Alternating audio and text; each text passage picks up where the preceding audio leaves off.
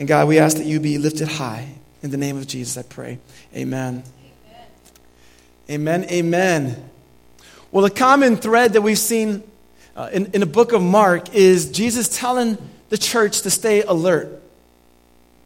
And even as God talks about the end times and the last days, the call to be awake and alert is something that's at the forefront of God's teachings about the last days and the end times. And uh, today is actually part three of our series on the end times. And I was thinking about this, and we've looked at the weeks past how the different ways people have tried to um, predict the last days and when that time might come. And interestingly, Jesus tells us nobody knows the day or the hour. So every attempt at saying the day or the hour is a futile attempt. But what Jesus does tell us to do is to stay awake and be alert. Now, I've shared this story with you guys before, but it so bears repeating because it's such a great story.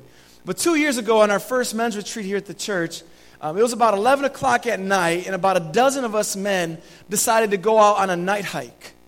And I love telling this story in other places, in other cities, when I've spoken at different conferences. And because I need people to know something. In Chicago, and city folk like us, we don't like being out in the country typically. I mean, we might enjoy it, but if you're like me, I'm a little skeptical when I'm out somewhere and there's no street lights. Like, sirens are a security blanket.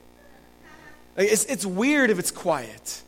It's weird if it's dark. It's not natural. It shouldn't be that way. That's, that's the way a lot of us city folks are. And so at the men's retreat, a lot of us are thinking, hey, we're going to be courageous. This is a men's retreat. We're going to man up. We're going to go outside at night. We're going to go into a corn maze. And so about 12 of us, we, you know, we, got all, we put our man card in our pocket, and we walked out to that corn maze.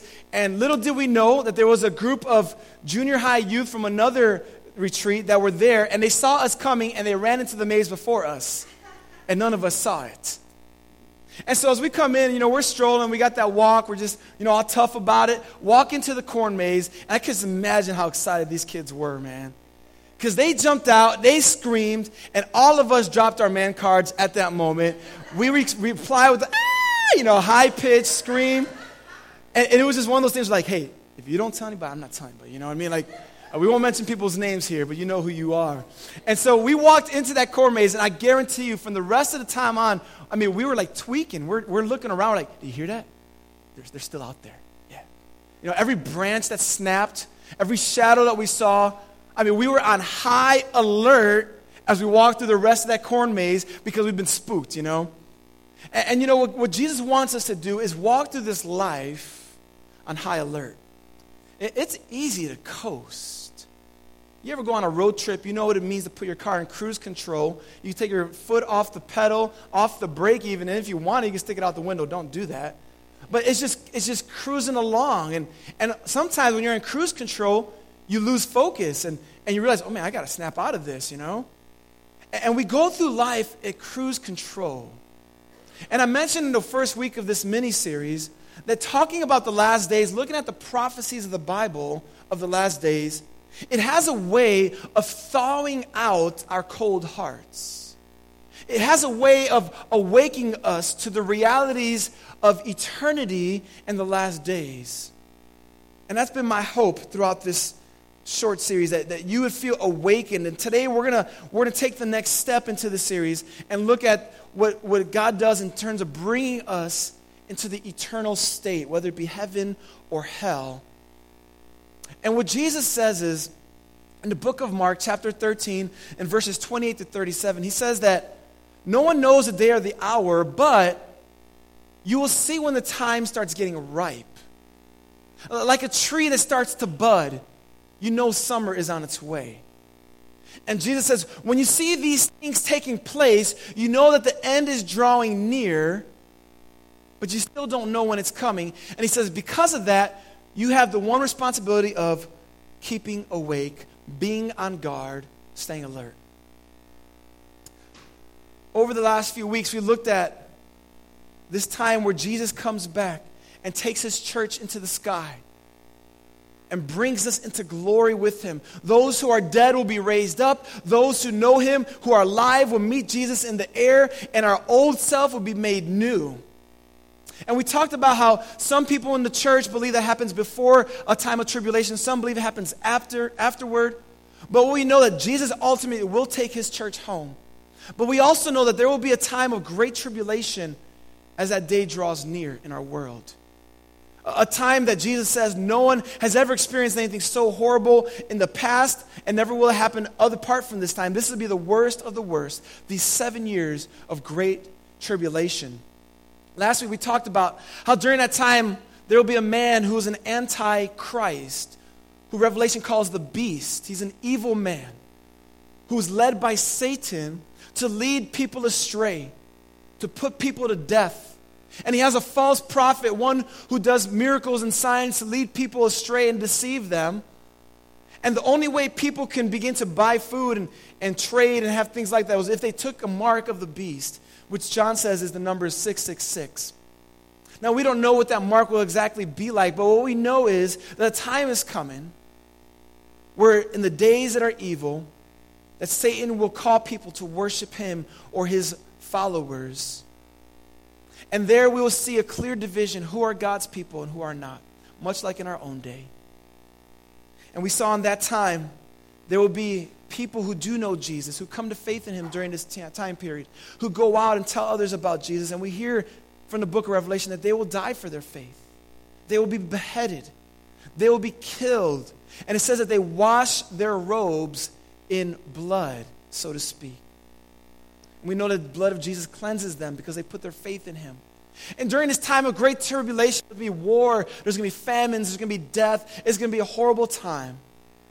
And it's all going to climax when Jesus comes again, his second coming.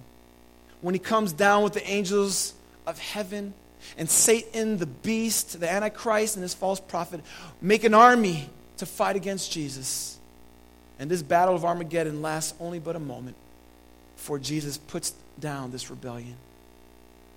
We see that in the book of Revelation, chapter 19, that the Antichrist and the false prophet are cast into the lake of fire, and Jesus comes on this earth. And today we're picking up in that moment. What's going to happen at that time? What's going to take place? We find ourselves in the book of Revelation, chapter 20.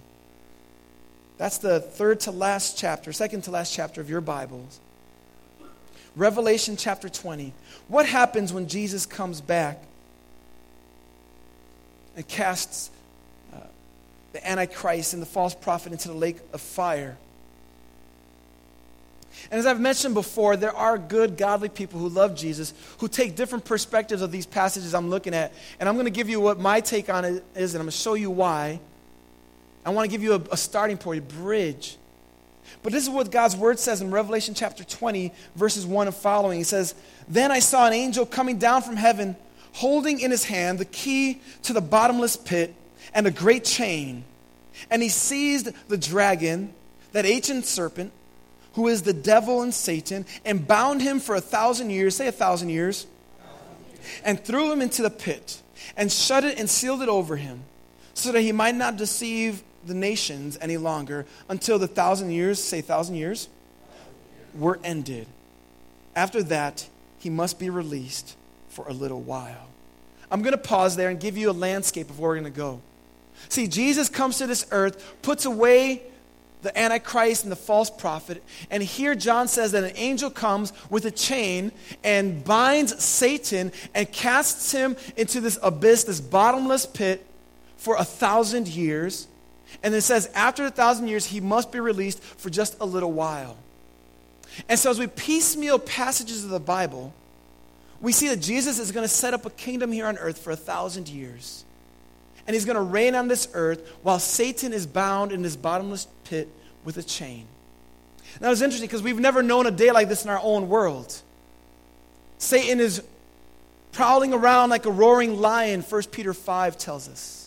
Jesus tells us in John 10 that Satan is here to steal, kill, and destroy.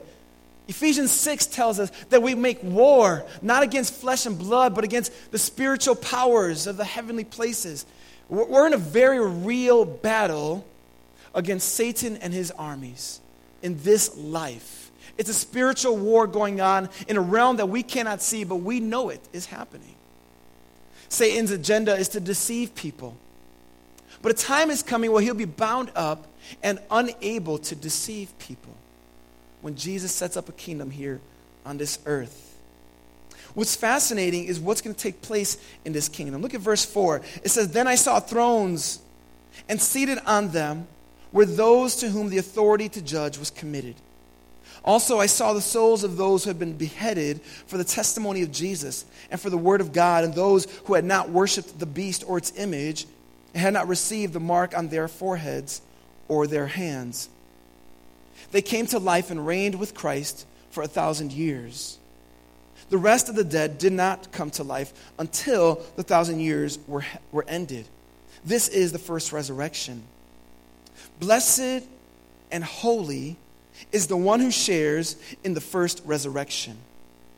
Over such, the second death has no power, but they will be priests of God and of Christ, and they will reign with him for a thousand years. What John seems to be telling us here is that those who are killed for their faith within the tribulation period, at the end of it, when Jesus starts his kingdom reign, will raise them to life that they can reign with him on this earth. And then, of course, there will be also people who survived the tribulation period, who loved Jesus, who did not die, who will be reigning with Jesus as well for those thousand year period. And so there'll be a mixture of those who made it out of the tribulation and those who've been resurrected, who will live on this earth for a thousand years, John seems to be telling us here. And during this time, it is those who did not get the mark of the beast who will be reigning with Jesus. We're told this is the first resurrection. And, and this is an interesting thing because I talked with, talked with us two weeks ago that at the beginning of the tribulation, Jesus will raise people from the dead. And here we're told at the end of the tribulation, he will also raise people from the dead. And some have wondered if that's the same event or if they're two different events. And I recognize that this is a difficult thing to put together, but what I understand here is that first of all, Jesus will raise his church from the dead. Amen. And second of all, it seems that the first resurrections are those who know Jesus and the second resurrection, which we're going to talk about in a moment, are those who don't know Jesus. And the second resurrection will lead to the second death, which is eternal separation from God. And so basically, what I'm seeing here is that John is saying that Jesus will reign on this earth for a thousand years. There'll be those who come out of the tribulation alive, those who are resurrected after the tribulation will come to life with Jesus on this earth. Now imagine this a world where Satan is bound. You can't fathom that.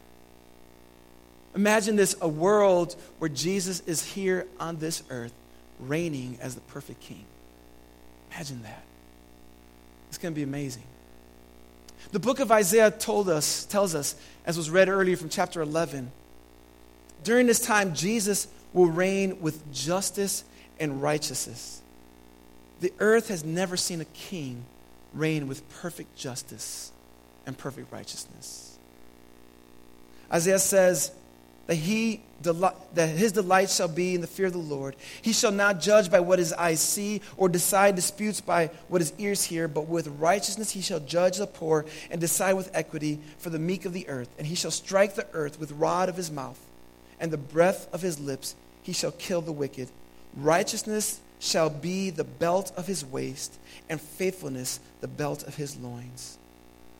This is a time when Jesus will establish justice on this earth. Man, we long for justice, don't we? I mean, you're reading the headlines and you're just an angst over the evil, and it hurts to think that so many who are practicing evil, torturing, and doing heinous crimes won't face justice on this earth.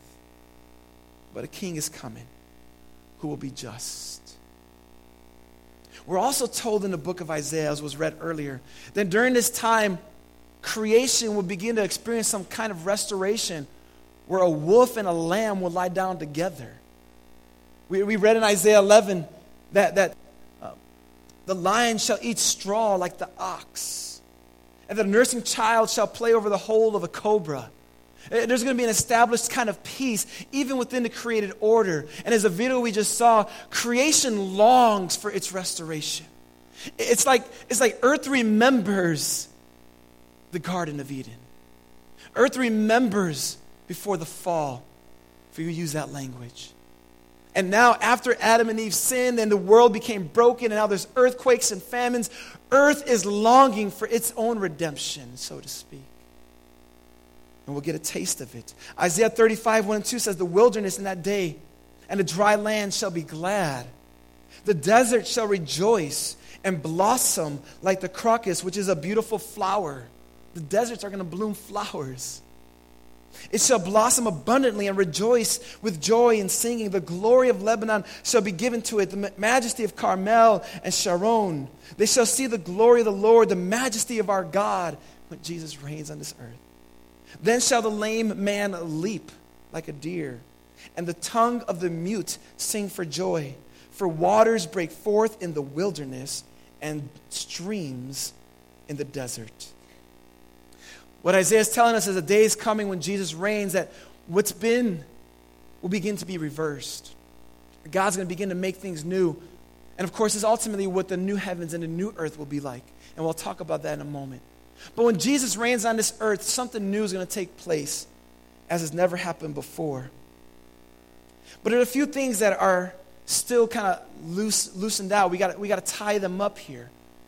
Because we read earlier that Satan will be bound for a thousand years, but John says that afterward he must be released. It seems like there will be one final moment where Satan will have an opportunity according to his own thinking. And this is what we see in Revelation 20, verse 7. And when the thousand years are ended, Satan will be released from his prison and will come out to deceive the nations that are at the four corners of the earth, Gog and Magog, to gather them for battle. Their numbers is like the sand of the sea. And they marched up over the broad plain of the earth and surrounded the camp of the saints and the beloved city. Pause there. Some of you are asking, like, wait, but who is Satan leading astray? He came out after the thousand years. He comes to this earth, but, but remember, Jesus was reigning here for a thousand years. What's Satan doing? And as I, as I see this and I'm doing my best to unpack what God is having for us, as we think of those who come out of the tribulation period alive and live with Jesus for these thousand years, they indeed will have children and their children will have children. And, and because they live under the Jesus' kingdom doesn't mean they will by default be, put their faith in him. And you're thinking, like, seriously? How could someone live as Jesus, the perfect king, and not put their faith in him? Well, the same way that the perfect king was crucified on this earth. And the same way this perfect king is rejected by some of us even now. What, John, I think, is showing us here, what the Bible shows us, is how ultimately deceptive our sinful natures indeed are. That even when we see and can look upon the perfections of Jesus and his goodness and his righteousness, that apart from faith, we're rebels I mean, Jeremiah 17 9 says that the heart is, is deceitful above all things and desperately sick. Who can understand it? When people tell you follow your heart, don't listen to that. Follow Jesus. And just because people are raised and grow up under Jesus' kingdom, in the future, doesn't mean they will put their faith in him just as much as someone might grow up under Jesus' spiritual kingdom as part of the local church doesn't mean that they are followers of him either. The way we become part of Jesus' kingdom is through faith in him. And so Satan is going to lead a rebellion in this last day. And pick up where I left off in verse 9. But fire came down from heaven and consumed the rebellion. In verse 10, the devil who had deceived them was thrown into the lake of fire and sulfur, where the beast, who is the Antichrist, and the false prophet were. And they will be tormented day and night forever and ever. Finally, ultimately, and decisively, Satan will be done. Can't imagine what that would be like. A lot of us have felt the effects of this broken world, our sinful natures, of Satan's influence. Boy, I long for a day where that'll be done. He'll be cast into the lake of fire. Notice Jesus, uh, John's description of the lake of fire in verse 10. They'll be tormented day and night forever and ever. You know, there are some in our day who want to think that hell is a temporary place. It's a place where there's destruction and then they cease to exist. I just don't see that in the scriptures. Because when John says day and night forever and ever, I believe he meant day and night, forever and ever. I think we want to, sometimes in our society, lessen hell because it seems unjust. But I think it comes from the fact that we don't understand a holy God and his justice. If we would rebel against him for all our lives, we will shake our fist at him until we die and for all of eternity. And it's not a pleasant thing. But there is a God who will be just and cast out those who rebel against him. He did that for Satan, he did that for the Antichrist, he did that for the false prophet. And there'll be a day when he does that for others. And that's what verse 11 tells us. John says, Then I saw a great white throne and him who was seated on it. From his presence, earth and sky fled away, and no place was found for them. And I saw the dead, great and small, standing before the throne, and books were opened. Then another book was opened, which is the book of life. And the dead were judged by what was written in the books according to what they had done. Verse 13, and the sea gave up the dead who were in it. Death and Hades gave up the dead who were in them, and they were judged, each one of them, according to what they had done. Then death and Hades were thrown into the lake of fire. This is the second death, the lake of fire. And, then, and if anyone's name was not found in the book of life, he was thrown into the lake of fire. What John tells us is that those who have died apart from Jesus, those are the ones that death and Hades holds up. They will resurrect one day and stand in front of the judgment seat of Jesus. And at that place, the wicked will be cast out. What's hard for us sometimes is we don't understand who the wicked are. See, what Jesus says, the wicked are those who've refused to trust in him. It's not just the uber evils of the world, but it's even those who just resisted Jesus in his life. Jesus says that the time might come where many will say, Lord, Lord, when they come in his presence in that place. And Jesus says in Matthew 7 23, Depart from me, I never knew you. John tells us that all of us will one day stand in front of Jesus. Those who know him, whose names are written in the book of life, will enjoy eternal life for him, and those whose names are not in the book of life will be separated and be in torment for eternal death. YOLO is a popular phrase. You only live once. But it's not true for Christians. You live twice, but you die once. Yodo. Yodo. You only die once. But it's true. We live this life when we put our faith in Jesus and we die once. We will be resurrected and ultimately go to eternal life. We live twice. But apart from Jesus, we live once, but then we die twice. We die physical death apart from Jesus, and then you die an eternal death apart from Jesus. YOLO, it could be dangerous if we don't take eternity into account.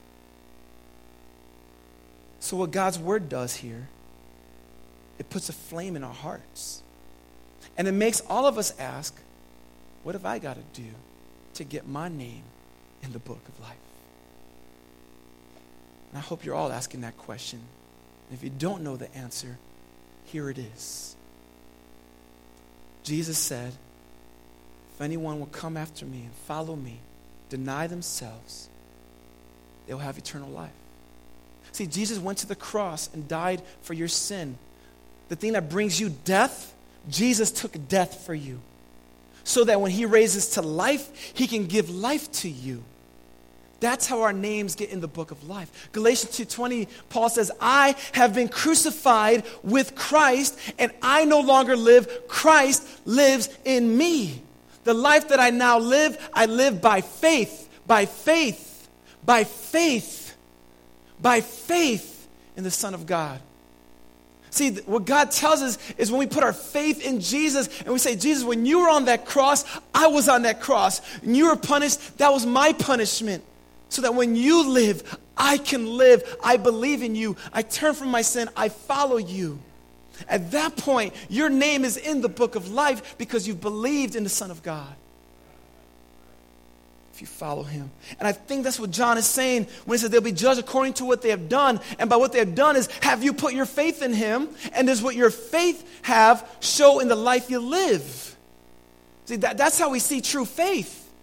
This is why those who came to Jesus and said, Lord, Lord, he says, I never knew you. They, they had the actions, they had the ideas, but their faith wasn't there. And there are others who know how to profess, but their lives don't match up. The Bible says this comes together. Our faith in Jesus produces a life surrendered to Him.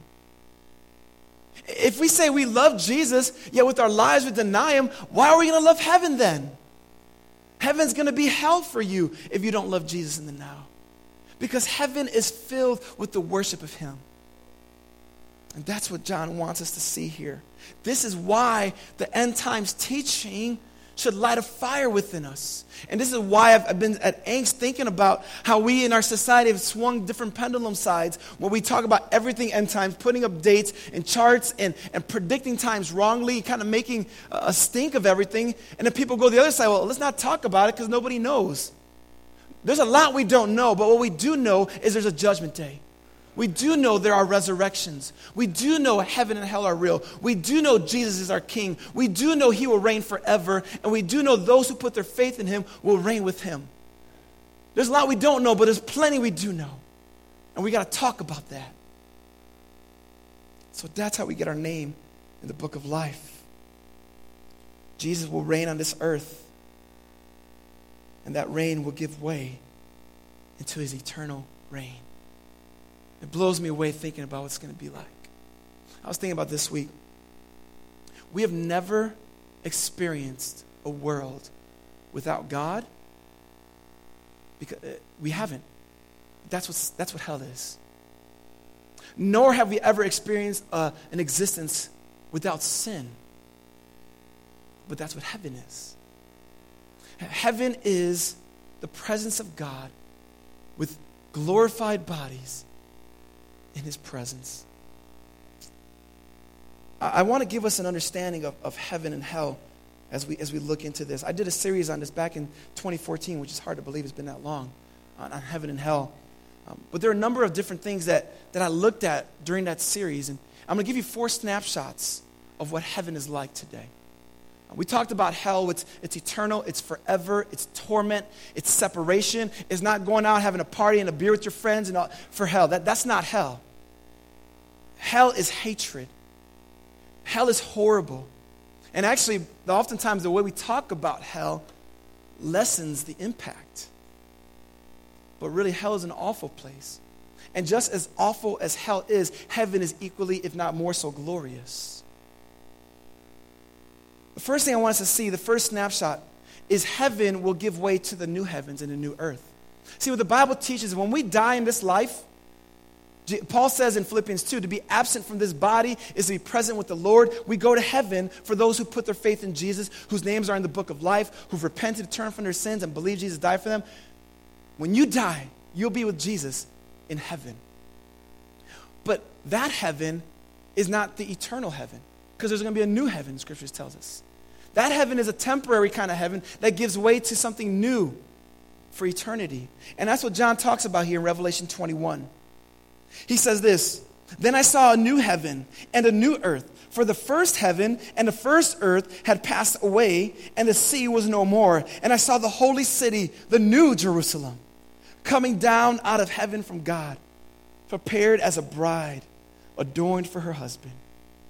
And I heard a loud voice from the throne saying, Behold, get this, guys, the dwelling place of God is with man. Whew. The dwelling place of God is with man. We will dwell in the presence of God. He will dwell with them, and they will be his people, and God himself will be, will be with them as their God. Verse 4 He will wipe away every tear from their eyes and death shall be no more. Neither shall there be mourning, nor crying, nor pain anymore. Why? For the former things have passed away. And he who was seated on the throne said, Behold, I am making all things new. Also, he said, Write this down, for these words are trustworthy and true. And he said to me, It is done. I am the Alpha and the Omega, the beginning and the end. To the thirsty, I will give from the spring of the water of life without payment. The one who conquers will have this heritage, and I will be his God, and he will be my son. And that word son doesn't include daughters, of course. But as for the cowardly, the faithless, the detestable, as for the murderers, the sexually immoral, sorcerers, idolaters, and yes, even liars, their portion will be in the lake that burns with fire and sulfur, which is the second death. Now, what, what John is saying here is these things, among others, are what separate us from God. But these are the things that God's grace covers when we repent and put our faith in Him. See, there will be people who were once cowards and faithless and detestable and murderers and sexually immoral and sorcerers, idolaters and liars in heaven because they've put their faith in Jesus to forgive them and they've chosen to live for Him.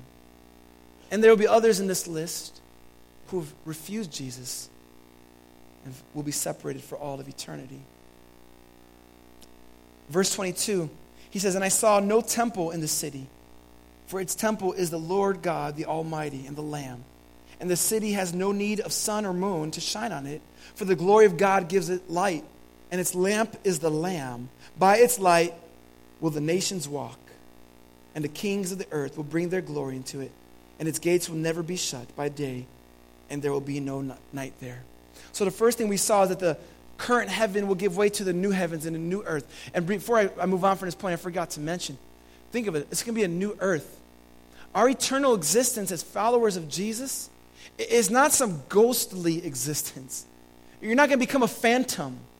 As I mentioned before, you're not going to be Casper, the friendly ghost. It's going to be a realer existence than what you even know right now. You've never experienced a glorified body. You know, D.L. Moody, the great evangelist here in Chicago in the early, or uh, in the late 19th century, he said, One day you will read on the headlines, Moody is dead. He said, But don't believe it, because at that moment I will be more alive than I've ever been. See, that's what eternity is like an existence that we've never experienced. It's real and tangible in our glorified life with Jesus and in the eternal suffering in hell. It's real. So, first snapshot is the new the heavens will give way to the new heavens and the new earth. And the second one is that the glory and majesty of God is the focal point of heaven. See, everything in heaven revolves around God. The worship of Him will be on people's lips. People will declare, Worthy is the Lamb who was slain, giving God all the glory. And that's why I said, if living for God and worshiping Him in this life is of no delight, then heaven won't be heaven. Now, I want to talk in a moment about asking God and helping Him, uh, asking Him to show you how to delight in Him, how to delight in worshiping Him in this life as we follow Him. But will worshiping Him be heavenly? For some say, you know, worship is boring. I don't, I don't like it. But hear what God's got to say about his presence. Psalm 16 11, in your presence there's fullness of joy. Philippians 1, for me to live as Christ and to die as gain. There's more there. Or Psalm 84, for a day in your court is better than a thousand elsewhere. I would rather be a doorkeeper in the house of my God than dwell in the tents of the wicked. See, the Bible tells us God's presence is unlike anything we've ever known. It is a joyous time of great satisfaction and pleasure. In heaven, God is the focal point. The third snapshot is that the presence of God and the glories of heaven will evoke worship. What will then lead us, it'll lead us to worshiping Him. We're going to go about in heaven, and, and I don't have time to unpack this, but it's a new heaven and a new earth, and earth is big. And I believe the new earth is a place of exploration, a place where you can go places. You can enjoy things you didn't enjoy in this life. I'm going to the Caribbean in the new, new earth. I'm going to Hawaii finally, all right? And, again, I don't have time to unpack this, but, but just, just bear with me for the moment.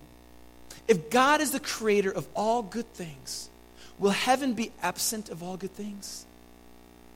So there's going to be coffee in heaven. I'm certain of it, man. Or, or, or its equivalent.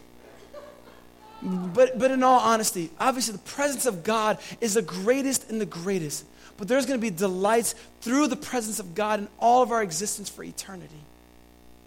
See, God, God is a glorious God, and we're going to be amazed at Him. The fourth snapshot is that the memory of Jesus' death will intensify our worship.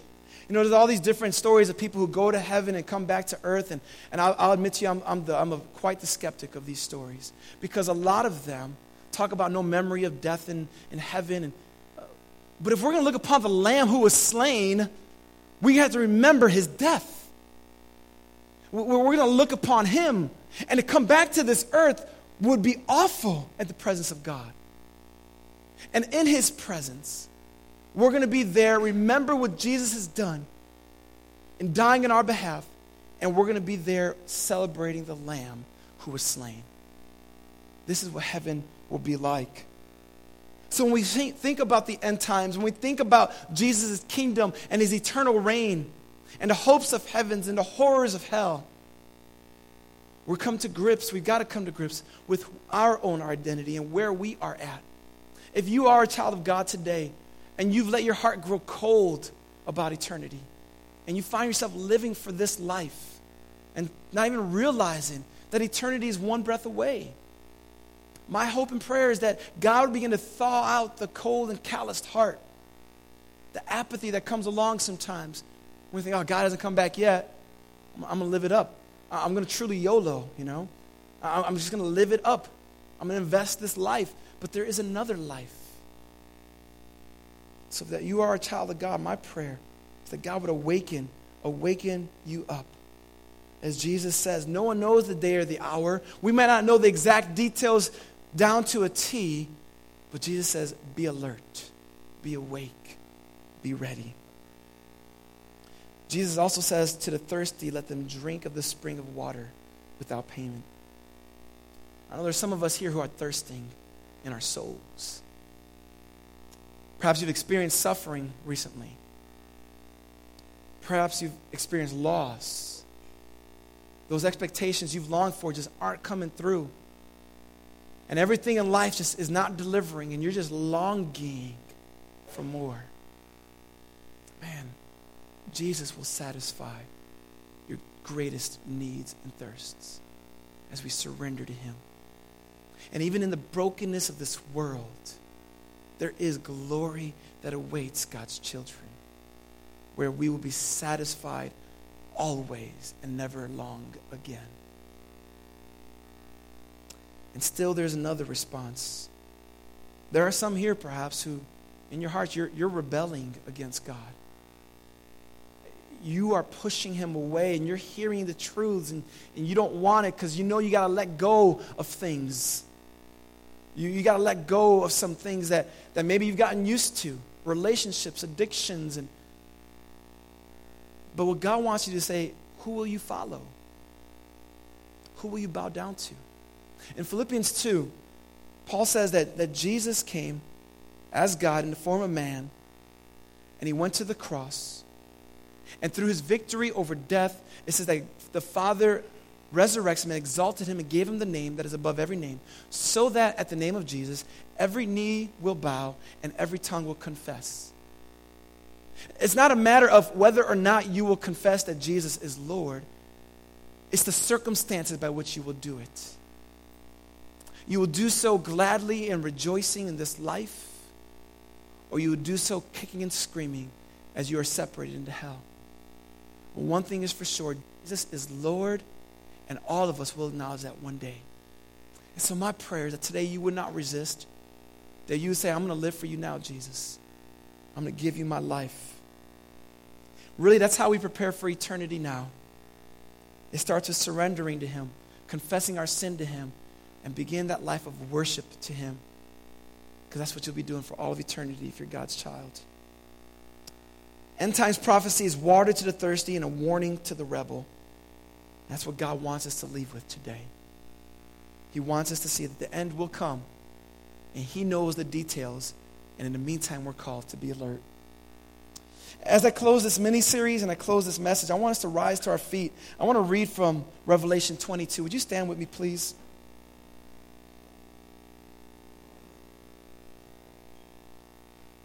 Revelation 22, verse 6. This is how the Bible ends, this is how Revelation ends, and, and this really is the climax eternity here.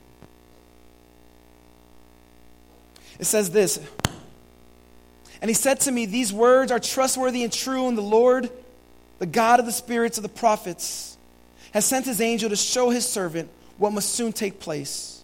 And then Jesus says, And behold, I am coming soon. Blessed is the one who keeps the words of the prophecy of this book. I, John, am the one who heard and saw these things. And when I heard and saw them, I fell down to worship at the feet of the angel who showed me uh, them to me. But he said to me, You must not do that. I'm a fellow servant with you and your brothers and the prophets, with those uh, who keep the words of the book, but worship God. And he said to me, Do not seal up the words of the prophecy of this book, for the time is near. Let the evildoer still do evil, and the filthy be filthy, and the righteous still do right, and the holy still be holy. And then Jesus says, Behold, I am coming soon, bringing my recompense, my reward with me, to repay each one for what he has done. I am the Alpha and the Omega, the first and the last, the beginning and the end.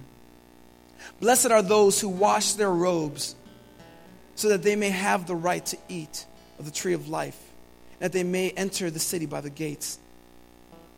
Outside are the dogs and the sorcerers and the sexually immoral and the murderers and idolaters and everyone who loves and practices falsehood.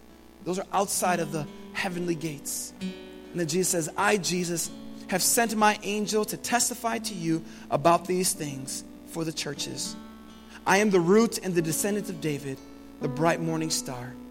And then this, verse 17 the Spirit and the bride, which is the church, they say, Come. And let the one who hears say, Come. And let the one who is thirsty come. Let the one who desires take the water of life without price. I warn everyone who hears the words of the prophecy of this book. If anyone adds to them, God will add to him the plagues described in this book. And if anyone takes away from the words of the prophecy of this book, God will take away his share in the tree of life and in the holy city which are described in this book. And then, he who testifies to these things says, Surely I am coming soon. Amen. Come, Lord Jesus. The grace of the Lord Jesus be with all. Amen. Father God, we say, indeed, come, Lord Jesus. God, so long as there's breath in each of our lungs, I pray that we would understand this life to be precious. That we would invest every day to please you, to enjoy you, to live for you. God, I pray that we would invest every moment to tell others about you, God. God, I pray, Lord, that there are any who are here today who've been keeping you at arm's length, any who've been straddling the fence between following you and following themselves. God, I ask that you would cause them to surrender their lives today, Lord. For others of us who are broken and hurting, who need a drink from your wells, God, would you nourish our souls? We bring these all before you. In Jesus' name, amen. Amen. Prayer team, would you come forward as we sing this final song? Church family, if you've got a prayer need or burden that comes from this message, or if you just brought it with you this week, related to something different, our prayer leaders are here in the front of the room, they're in the back corners of the room. We want to come to this God who invites us into his presence through prayer and through worship. So let's sing to him as an ex- uh, expression of our love, and let's cry out to him as an expression of our need. So let's sing and pray together.